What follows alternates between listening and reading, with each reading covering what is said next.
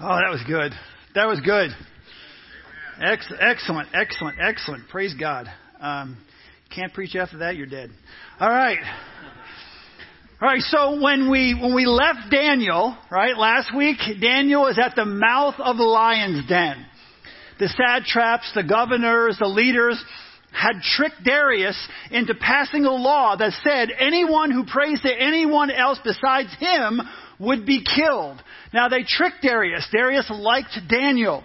So when Darius found out, he realized though, once he even found out that he couldn't do anything about it because once he put his seal on that, it couldn't be changed, not even by him. And Daniel entered another but if not moment.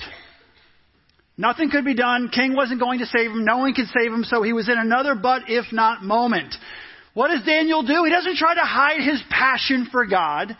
He doesn't try to get out of, if you will, or escape the consequences of his decision for following God. He's going to follow God regardless of the consequences.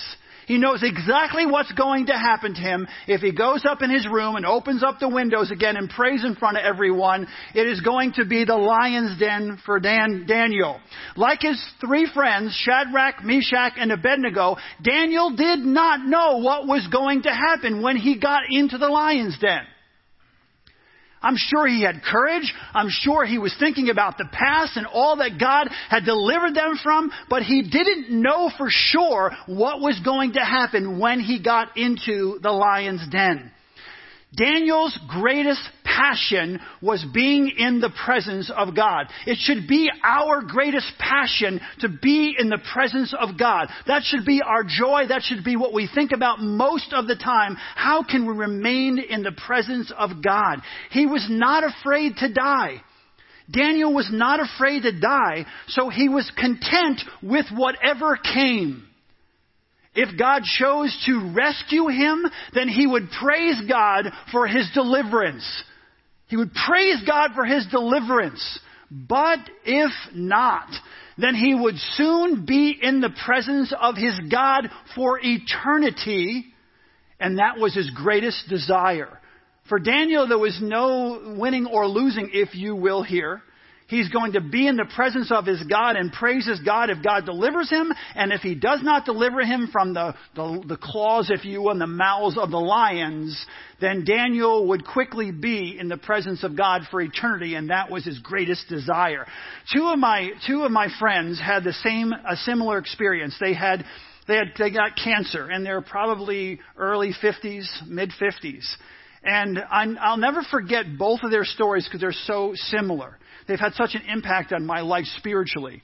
I was praying for these guys and praying for them, and I, I, I believed that God could heal them. And I was saying to both of them at different times, I would say, I believe that God can heal you. I'm praying for you. I, I am just trying to own that in my heart that God's going to heal you. And they said, both of them said in different words, Jeff, we really appreciate your prayers. And we believe that God can heal us and will heal us. But they said, we're not sure what true healing is anymore. Is true healing that we remain here on earth?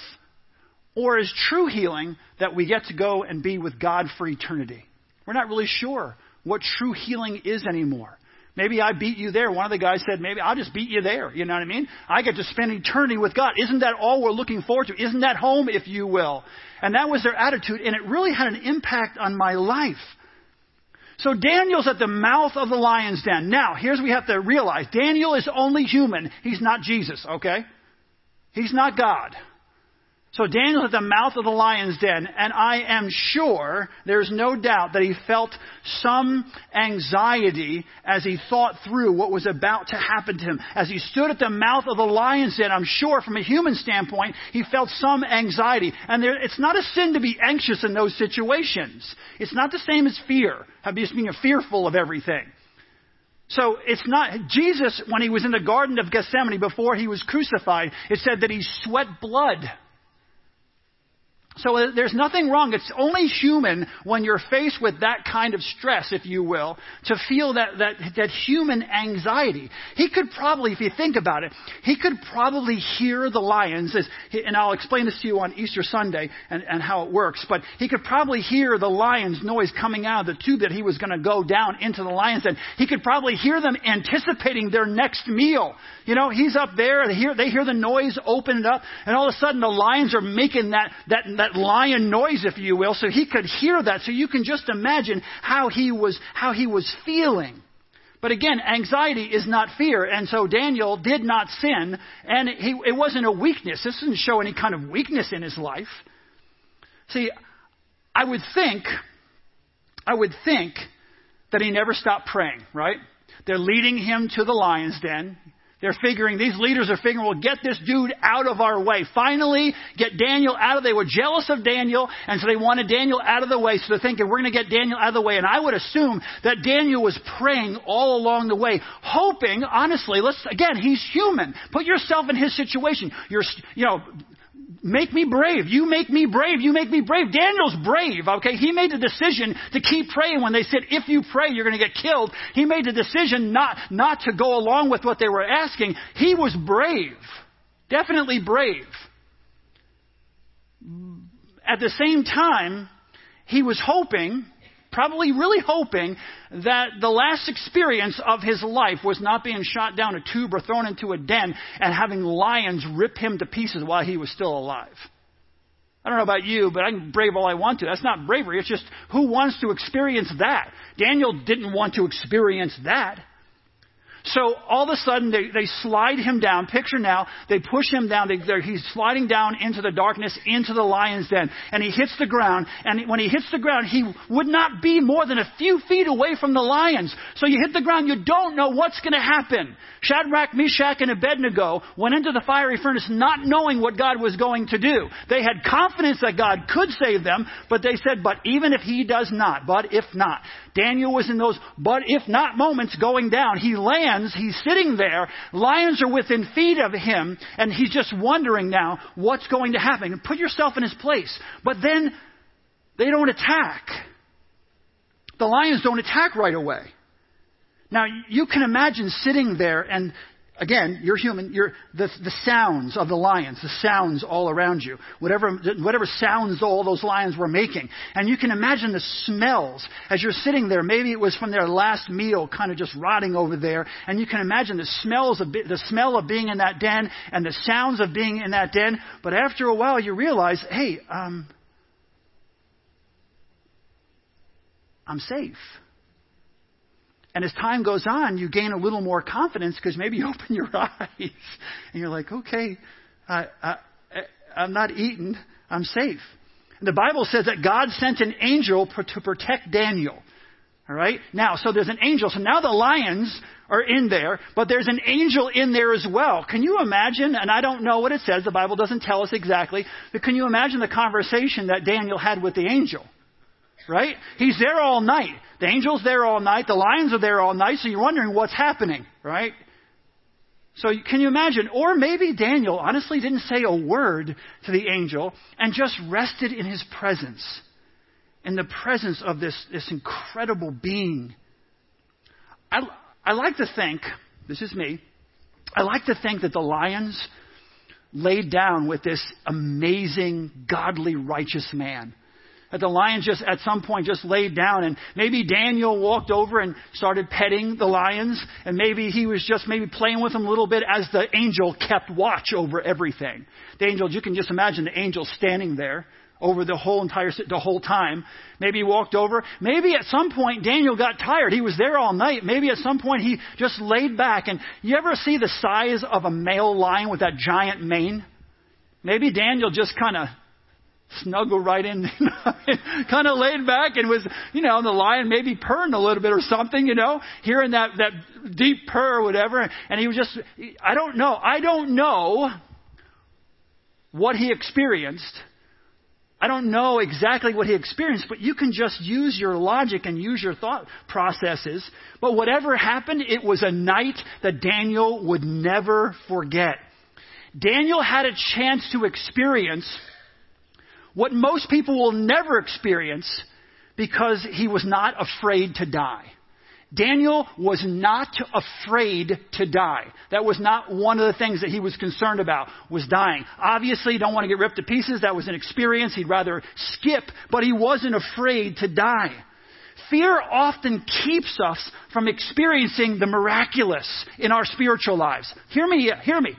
Fear is what often keeps us from experiencing the miraculous in our lives. You sit there and go, you know, I want to, I want to experience, I want to walk through the water, right? I want to part to, that parted sea. I'd love to experience that. I'd love to walk on water. I'd love to, to face the giants. I'd love to maybe experience what it was like to be Daniel in that situation. And what keeps us from experiencing some of the miraculous things in our spiritual lives is fear. It's fear. See, in life, you need to keep on trying. If you go through life and you've been through some difficulties and things are, you're struggling right now and, and things aren't going your way, you need to keep moving forward. You need to keep trying. I was thinking about it this week. I would rather die with unfulfilled dreams. I am going to die with unfulfilled dreams. That's okay because I'm going to dream until my brain shuts off. But I would rather die with unfulfilled dreams than have my last thoughts be filled with regret laying on your deathbed thinking woulda, coulda, shoulda in your spiritual life, the things you, things you should have said to people, experiences you should have taken, chances where you should have stepped out in faith, but you didn't. I'd rather die with unfulfilled dreams than die with regret being the last thing on my mind. Fear often paralyzes us in times of crisis, and then we miss out on so much. Someone asks you to do something, and you're afraid and you don't do it. Want to go out for the team? Well, I'm not really, I'm not good enough. And you don't do it. And they, maybe you should go out for this play, but you don't want to do it. Fear stops you from doing that. Maybe they want you to get up and say something at work. They, they think that you're so good at, they want you to get, but you know, fear keeps you from speaking. And fear keeps you from experiencing all these amazing things. Daniel discovered something a long time ago that we all need to discover. There are things in life worth dying for. He learned this as a teenager. There are things in this life worth dying for. And that is what gave him the strength and that is what gave him the confidence to keep praying when everything was on the line, including his life. His life was on the line. But Daniel continued to pray. He had no fear. Listen, this is, this is awesome. He had no fear of dying, so the world had had no grip on him or his decision making. He wasn't afraid to die. He wasn't afraid of what people would say. He wasn't afraid of, of this or that or the if the whole world thought one thing and God thought something different, Daniel sides with God. He doesn't care what the rest of the world thinks. The world had no grip on a man who wasn't afraid of dying and they had no grip on his decision making. So Daniel, most likely, if he slept, he slept well snuggling with those lions, you know what I mean? Kind of hanging, I don't know, I'm just, you know, just, he's there. The lions weren't eating him. He probably slept well, he, let's say he at least rested well, but the king did not. In Daniel chapter 6 and verse 18 it says, then the, then the king returned to his palace. So he's in the palace, Daniel's in the lions, and he's in the palace, and spent the night without eating and without any entertainment being brought to him, and he could not sleep. So Darius is in the palace wringing his hands. Oh man, what's happening to Daniel? What's happening? I know Daniel's a man of faith and, and you know, and so when, when, when he was able, the first thing in the morning, Darius gets out from the palace and runs okay, hoping beyond hope that, that somehow Daniel had survived the night. And he's like, Daniel, Daniel, have you survived? And Daniel tells him he has. And so Darius is kind of overwhelmed with excitement in all of that. But here's something that Daniel teaches us, the book of Daniel teaches us, okay? Daniel teaches us that it's better to be in the lion's den with God than in the palace without God. Who was more rested that night, Daniel or Darius? Daniel. Daniel was in a lion's den. Daniel was surrounded by death. But Daniel, okay, I, you'd rather, you need to think this way. I would rather be in the den of the lion's den with God than in the palace without God. Now you might be thinking, you know, why didn't God just save Daniel before he even got thrown into the lion's den? That's what, that would have been per, if God, God should have just saved Daniel from all this experience, from all the hardship, why didn't God save Daniel before he was even thrown into the lion's den. We have that mentality in our lives. Why doesn't God just stop this or stop this or stop this? And here's, here's part of the answer. Because we live in a fallen world. And nothing short of the return of Jesus Christ is going to change that. You and I, no matter how old you are sitting here, you live in a fallen world. Why do things happen around us? Why do all these things happen? Because part of the answer to that, and there's other answers, is because we live in a fallen world. And if that's the case, we need to stop asking God for a life without difficulty. And we need to start seeking a life with God. We need to stop asking for a life without difficulty.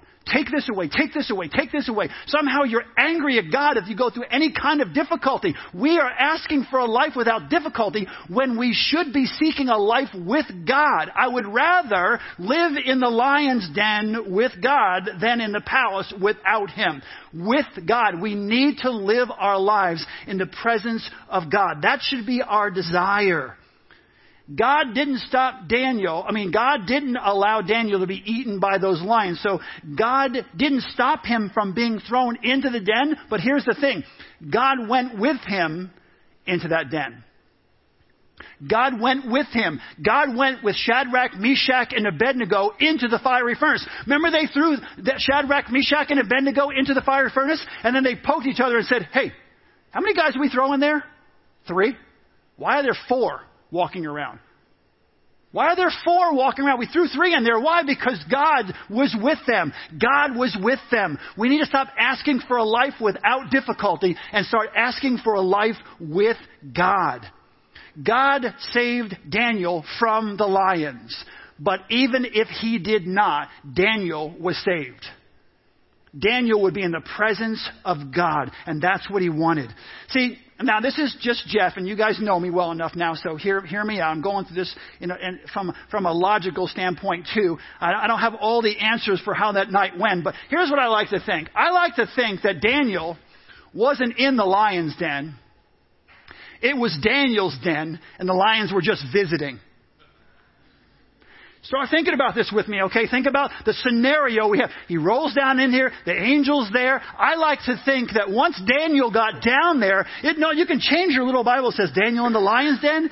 The lion's in Daniel's den, okay? Because once Daniel gets in there, right, the lions are just visiting. When you guys play a sport, and you're playing on your own court, or you're playing on your own field, and the other team shows up, what do you say? This is this is my house. This is my house. Okay? The lions were not confused about whose turf they were on. They were, they, the lions were not confused. And here's why. The Bible says that God sent an angel, all right, to protect Daniel. This I know.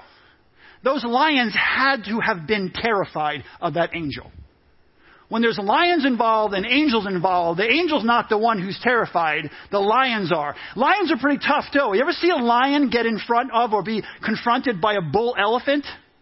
Or ele- a mom elephant who's not too happy the lions are there? And what the lion does? Runs up a tree or runs as fast as it can away. If you see the water buffalo, there's a bunch of buffalo there. The lions run away. Can you imagine when the lions confront an angel? Now, you're thinking, well, angels, aren't they like cute little kids with wings? If that's your thinking, your thinking's completely wrong, okay? You're completely wrong. Here's the deal. Here's your homework. You go home today and you look up how many times when an angel is mentioned in the Bible, an angel shows up and what is one of the first things the angel says every single time? And the angel appeared and said, Fear not. Oh, fear not. Fear. And the angel showed up and said, Fear not. And the angel appeared and it said, Fear not. And every, you know why the angel said, Fear not? Because angels are bad, man. I mean, in a good way, okay? Angels are tough. When they showed up, he said, Fear not, fear not. Uh, calm down, calm down, fear not. You're like, you know, oh, you, you drop down, you fall on your face in front of the angel. The lions, I'm sure those little kitty kitties were up against the wall like, holy mackerel, I hope he doesn't come over here. At that point, the lions are in Daniel's den. The Bible says that God sent the angel to close the lions' mouths so they could not. I could just see this right now. The, the, they, God said He sent the angel in to close the lions' mouths. This is not the meal you're looking for. Right, these are not the droids that you're. this is not the meal that you're looking for. And the lion's like, whoa, whoa, whoa, it's all good. You know what I mean? It's all good. Those lions had to be, okay, afraid of what they were standing in front of. So Daniel's down there with the lions. God shut their mouths. Here's my point. We have to have that same attitude. This world may not be our home, but when God is with us, we're always, we always have home field advantage. This world may not be my home. The Bible says that. This world's not your home. Okay, when I, when I go to be with the Lord, that is, that's when I'm home. This world may not be my home, but when God is with me, I always have home field advantage. We have to have that kind of attitude as believers. So the end of the story comes quickly. First, the enemies who plotted against Daniel are thrown into the lion's den with their families in verse 24. So once that happens, they get consumed by, the, before they even hit the ground, the Bible says, they're, they're just overpowered by the lions. So they're gone. And then Darius begins to praise God, publicly praise God. In Daniel 6, 26 and 27 it says, I issue a decree that in every part of my kingdom, people must fear and reverence the God of Daniel. For he is the living God, and he endures forever. His kingdom will not be destroyed. His dominion will never end. He rescues and he saves. He performs signs and wonders in the heavens and on earth. He has rescued Daniel from the power of the lions. And it reminded me right away when I read that of King Nebuchadnezzar, right? King Nebuchadnezzar. Once God revealed himself to King Nebuchadnezzar, whether it was Nebuchadnezzar for seven years acting like an animal and eating grass and then God restored him, but once, once Nebuchadnezzar saw the power of God, he was overwhelmed. He was overwhelmed. And that's what I was thinking. Uh, what, like, like Nebuchadnezzar, he, he became overwhelmed. He praised God after he saw his ultimate power. And then I was thinking, who knows, who knows if Darius, through this experience, became a believer? I mean, you saw what he said. And I'm thinking to myself, if Darius, maybe Darius and Nebuchadnezzar both became, maybe we'll see them when we get to heaven. We don't know until we get there. Maybe they both, and, and I'm thinking to myself, why, why wouldn't they be? Because God loves, God loves Nebuchadnezzar and Darius as much as he loves Daniel, you know, Shadrach, Meshach, and Abednego, right? The Bible says that God wishes that none would perish, but all come to repentance. That's his desire that we become. He loved Darius. He loved Nebuchadnezzar. So why wouldn't they become believers through all those experiences? And just as Daniel, okay, so taking a next step here. Just as Daniel took God into the lion's den, what Daniel's trying to teach us here, what the book of Daniel is trying to teach us, is that we need to take God wherever we go. We as followers of Jesus Christ, this is what it means to be in the presence of God, that we take God wherever we go. But the question is, how do we do that? Well, part of the answer is that we need to remember what the, what the book of Daniel has taught us from chapter 1 all the way now till chapter 6.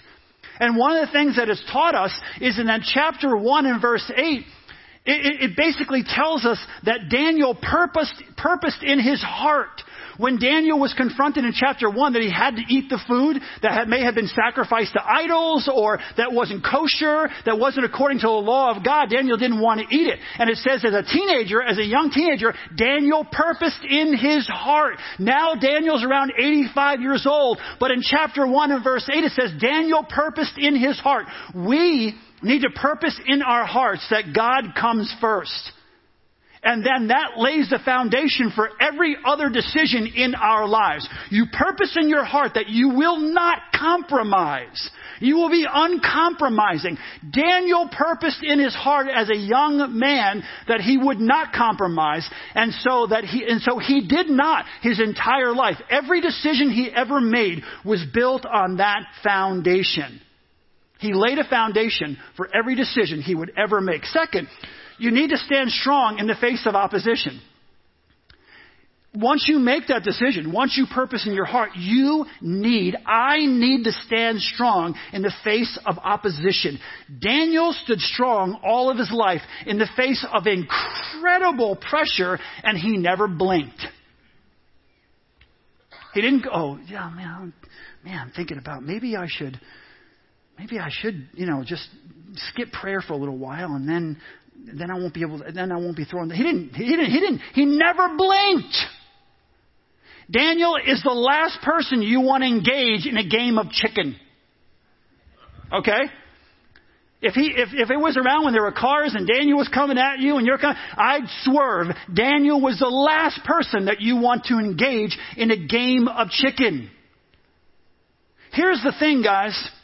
Just like Daniel's life from chapter 1 to chapter 6, there are always, there will always be people in your life who are going to oppose the truth of God. There will always be those people who, who oppose the truth. And that's why Jesus told us in Luke chapter 9 and verse 23 to take up your cross daily.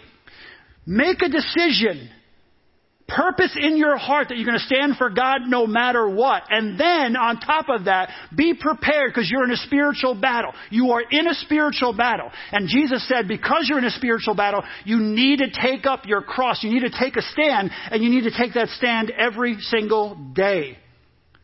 When you stand for God and refuse to be moved, you begin to influence other people. That's where the influence really comes in. We live in a culture, honestly, that it, I hear this all the time, and it kind of bothers me a little bit. It, I constantly hear about being an influencer, a thought leader, uh, relevant, you know what I mean? Um, uh, uh, having a platform. Everybody wants to have a, I want to have a platform and I, I want to be relevant and I, I want to be a thought leader and I want to, I want to be an influence. I want to be able to influence. I want to influence this and I want to influence that. And, and, and I started thinking to myself, I started thinking about Daniel. Daniel was an influencer and a thought leader because his leader influenced his thoughts. Daniel was an influencer and a thought leader because his leader, his God, influenced his thoughts. Daniel was an influencer because he couldn't be influenced. He could not be influenced. Daniel was relevant because he was obedient. He was relevant in everything he did. He was, he impacted his culture. He impacted the world because he was obedient to God. Daniel, Daniel influenced Darius. Daniel influenced the king, and he influenced the kings before him because Daniel would not compromise to gain their favor. Daniel would not compromise to gain their favor. The only favor he, he, he hoped to gain was God's favor. He only cared about gaining God's favor. What does God think of me as I go to school, as I go to work, as I go home? What does God think of me? That's what he cared about. How can God use me? Now I've said this before, but I'm going to keep saying it. Because here's the reality. Here's what Daniel teaches us. Alright? Daniel was used by God. But here are some of the things that Daniel teaches us.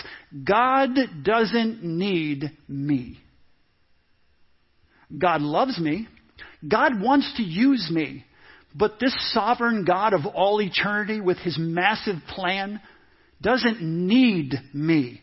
I want to be you. Daniel wanted to be used by God. Daniel wanted to find favor in the eyes of God so that God would use Daniel. Daniel wanted to step out in faith. Daniel wanted to be uncompromising because he wanted the sovereign, awesome, powerful God to use him, but God doesn't need Jeff Greer to fulfill his plan. I want to be a part of his big picture. I want to be obedient to Him. I want to influence those around me by being obedient to what God, I want to be an influencer because I am influenced. My thoughts, a thought leader, okay, I want to be influenced because God influences my thoughts and I speak hopefully what comes from the Holy Spirit of God. Daniel understood something that we all need to learn. Every single person needs to learn if you're going to live, if we are going to live our lives with God, we need to be consumed by God. That's our next series. Not next week, it's down the road a little bit here, but it's called consumed. What does it mean to be consumed by God? See, when God, when God consumes your thoughts and your actions, when He starts to consume all your thoughts and your actions, our lives begin to come into focus.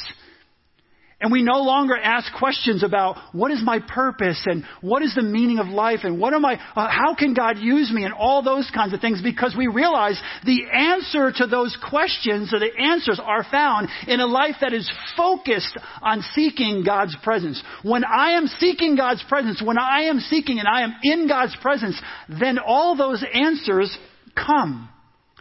They come by being in the presence of God. God speaks to us in a way that He doesn't speak to most people because most people don't take the time to truly try to come into the presence of God. It's that kind of life that changes other people and draws people into a, a personal relationship with God. They are drawn to it. Darius watched Daniel. Darius watched Daniel and how he lived his life. I want you to think about this. Darius made him third in command. Daniel just had taken over, but he was watching Daniel. And so Darius watched Daniel and he watched how he lived his life. Each time how he lived his life. The satrap and the, and the governors and all the other leaders, they, they, they, they missed the point.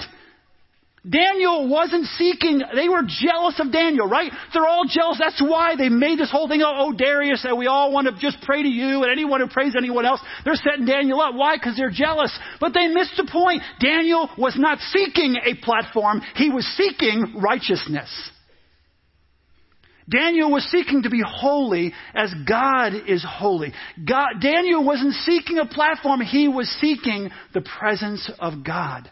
That's why he wasn't afraid to die, because he could be in the presence of God for eternity. He was taken from his home as a child. He was put in captivity. He went through incredible experiences, a lot of them terribly negative experiences. Daniel wasn't afraid to die because Daniel's desire was to be in the presence of God. They were jealous, my friends, for all the wrong reasons and they, and they paid a heavy price for their jealousy. We need to realize that there are always going to, you all, we all need to realize there are always going to be satraps or people in our lives who want to bring us down. Some people who are closest to us, they want to bring us down. They want to discourage us. They want to rob us of our joy. But there are also people like Darius there are also people like Darius who are watching us, like Darius watched Daniel. There are people like Darius who are watching us and hoping, they're actually hoping that what we're saying is true. They're listening to your words about, you know, we are, you make me brave, you make me brave, and they, they, they, they, they, they listen to you talk about your faith and how you should put your faith in God and how you should rest in Christ and how He helps you overcome your, your fear and your worry and your anxiety and all those. And then they're going to watch how you live your life. They're watching how you live your life, hoping that what you're saying is true because they're in desperate need of truth. Not everyone. There are some people out there, they're like the satraps and the leaders and the governors, okay? But there are a whole lot of people out there like Darius who are hoping that what you're saying is true and they're watching how you live your life. Recently I was speaking to God in prayer and I was asking God to help me do uh, part of the ministry more effectively.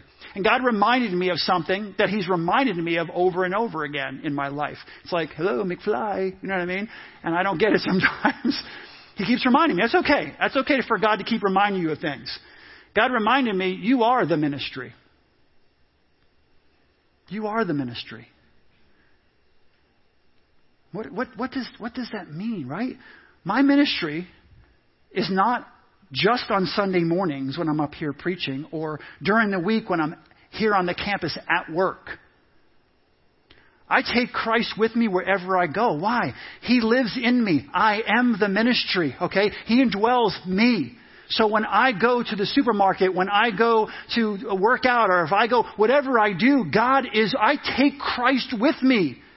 Not just when I'm on this campus, not just when I'm teaching a Bible study, when I'm driving in my car, wherever I am, I am the ministry. I am a representation. I represent Jesus Christ. I'm an ambassador, if you will, of Jesus Christ. Christ lives in me, and that means I take him wherever I go. That means tomorrow, if you go back to school tomorrow, that you are a campus minister in your high school or in your, on your college campus. You minister to everyone around you because you are a campus minister. You are the ministry if you follow Jesus Christ. When you go to work tomorrow, I don't care where you go to work, you are a marketplace minister. You go in there and look for opportunities to bring Christ into those situations. You're a marketplace minister. If you go home, if you're at your home, you minister at home. It's not just about what you're doing when you're here. You are the ministry. You represent Jesus Christ. That's what it means to be consumed by God. That you take Him wherever you go. So as we close, I want you to keep in mind, we all face hardships. We all face challenges. But just as God delivered Daniel from the lion's den, God can deliver you from whatever it is that you're facing. Whatever challenges you find yourself in, whatever difficulties you find yourself in, God can deliver you. He delivered Daniel, He delivered Shadrach, Meshach, and Abednego over and over and over, and He can deliver us. This story, honestly, is not about Daniel. This is not about Daniel. This story, all of it, is about a sovereign God who's in control. This is what it's all about. That's what Daniel's writing about. He's writing about the sovereignty of God. A God who is with us every step of the way. It's about a God who can rescue us from the fires of life. It's about a God who can rescue us as we face the lions in this life. It's about a God who can deliver us from those who would try to harm us in the past and how it affects your life now. God can deliver you from that. He can deliver you from the harm that people have inflicted on your life. It's about a God who reveals truth and restores hope. He can restore hope. It's about a God who always delivers, but not the way that we expect. I really need you to, if you faded out a little bit, to get your, put your brain back on, okay? Turn it back on, because I want you to understand what I'm saying here. It's about a God who delivers, but not always the way we expect. God will deliver us, but on his, in his own way, on his own terms. And I, for one, am thankful for that. At 54 years old, I can look back and I can say, thank you, God, for doing it in your own way and on your own terms. Here's why. My greatest, my greatest experiences have come from my greatest losses. I have learned in prayer I, I, I have experienced, I have learned, I have, I have, let me say this, I have been shaped more by his no's than by his yeses. I have been shaped more by God's no's than by his yeses. Some of my greatest successes and greatest joys have come from a closed door, not an open door.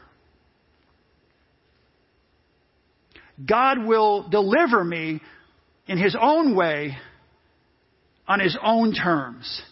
See, here's, here's why. God sees what Jeff Greer is not capable of seeing.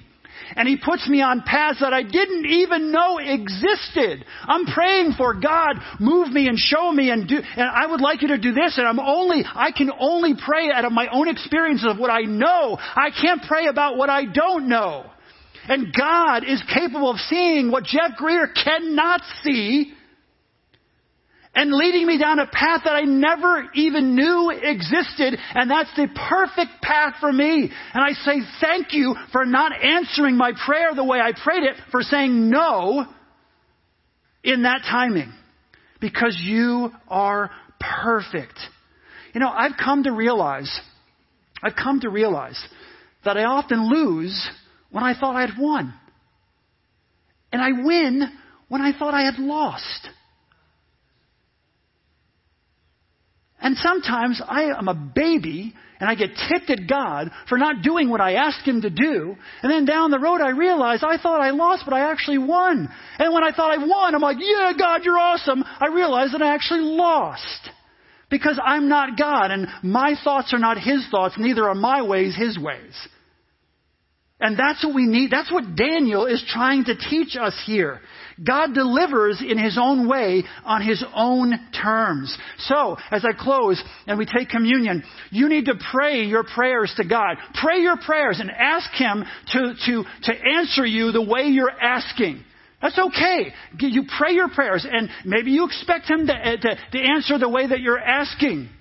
And many times He does. Many times God will answer the way that you're asking. But if not, you can rest in the truth, listen, you can rest in the truth that God never makes mistakes. He never makes mistakes. And as King Nebuchadnezzar learned the hard way in chapter 4, what King Nebuchadnezzar actually learned the hard way in chapter 4, everything he does is right. That's what Nebuchadnezzar said. Everything he does is right. So pray your prayers and ask God for how you ask him for what you need. And he may answer you the way you're asking. But if he does not, remember, he never makes mistakes and everything he does is right. I want you to be able to reflect on that for a few minutes. So we're going to take communion. Okay? And if you're here for the first time, it's totally fine. If you know the Lord Christ as your Lord and Savior, you're welcome to take it with us. We do it a little differently here at Grace Chapel, so I'll explain it to you. I'm going to read from 1 Corinthians chapter 11, starting at verse 23.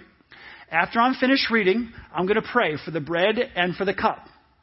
After I'm finished praying, without anybody else. You don't have to wait for anybody else. You can get up. You can go to the back tables. You can take the little cup and take the bread. You can come sit back down. You don't have to wait for anybody else to take of it. You go get it. You sit back down. Once you've prayed, once you've reflected, you can take of the cup and of the bread. If you want to come up here and kneel and pray, you can do that too. So I'm going to read, then I'm going to pray, then you can get up and take the cup, sit back down, reflect on what we talked about, and then I'll close in prayer. 1 Corinthians 11:23 says, for I received from the Lord what I also passed on to you. The Lord Jesus, on the night he was betrayed, took bread, and when he had given thanks, he broke and said, This is my body, which is for you. Do this in remembrance of me. In the same way, after supper, he took the cup, saying, This cup is a new covenant in my blood. Do this whenever you drink it in remembrance of me. For whenever you eat this bread and drink this cup, you proclaim the Lord's death until he comes. Father God, we want to reflect on what you've been teaching us throughout this entire series. God, we want to be bold. We want to be brave. And we can be, not because of who we are, but because of who you are. And because you have sent your Son, Jesus Christ, into this world to set an example for us and to fill us with your Spirit and to give us courage and strength beyond what we're capable of on our own. So we thank you for your Son, Jesus Christ. We thank you for his body, which was given for us on the cross, that we can have a relationship with you, that we can enter into a relationship with you. And Father, we thank you for the cup which represents your blood that covers us from all of our sin. And because we are covered from our sin, through a relationship with Jesus Christ, we can enter into the Holy of Holies. We can enter into the very presence of God, the Father. And we can come to you and pray. And we can ask you questions. We can ask you for the things that we, that we desperately need. And you hear us. And you answer our prayers. Sometimes not the way we expect. That's okay, Lord. We're thankful that you know better than we know. You know us better than we know ourselves. You know our lives better than we know our own lives. You know the future that we don't even know at all. Everything you do is right. We thank you for being able to enter into your presence and express our feelings, our frustrations, and that you still love us. So thank you for the, for the bread which represents your body. Thank you for the blood which represents your forgiveness of sin, Lord God. This cup which represents your blood, the forgiveness of sin. We praise you for it in Jesus' precious and holy name. Amen. Our gracious God and Heavenly Father,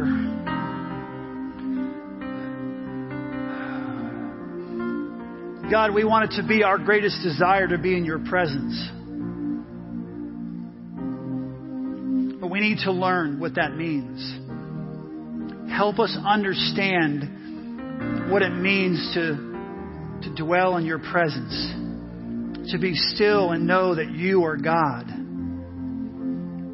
to be so close to you that we understand what our purpose in life is, what the meaning of life is, how you want to use us. Father, we pray that as we take this time to reflect, that your Holy Spirit would guide our thoughts, that your Holy Spirit would influence our thoughts. Give us strength, give us courage, give us boldness, make us brave for you. Help us to realize that Daniel wasn't brave in and of himself. He was brave because he served an awesome God. We serve an awesome God. We praise you. We thank you for this time that we can spend together. As we take this communion, we remember your Son, Jesus Christ, and what he did for us. And may we leave here with resurrection strength to go out into our world and to be the ministry wherever we are because you indwell each one of us. In Jesus' precious and holy name we pray. Amen. Have a great week.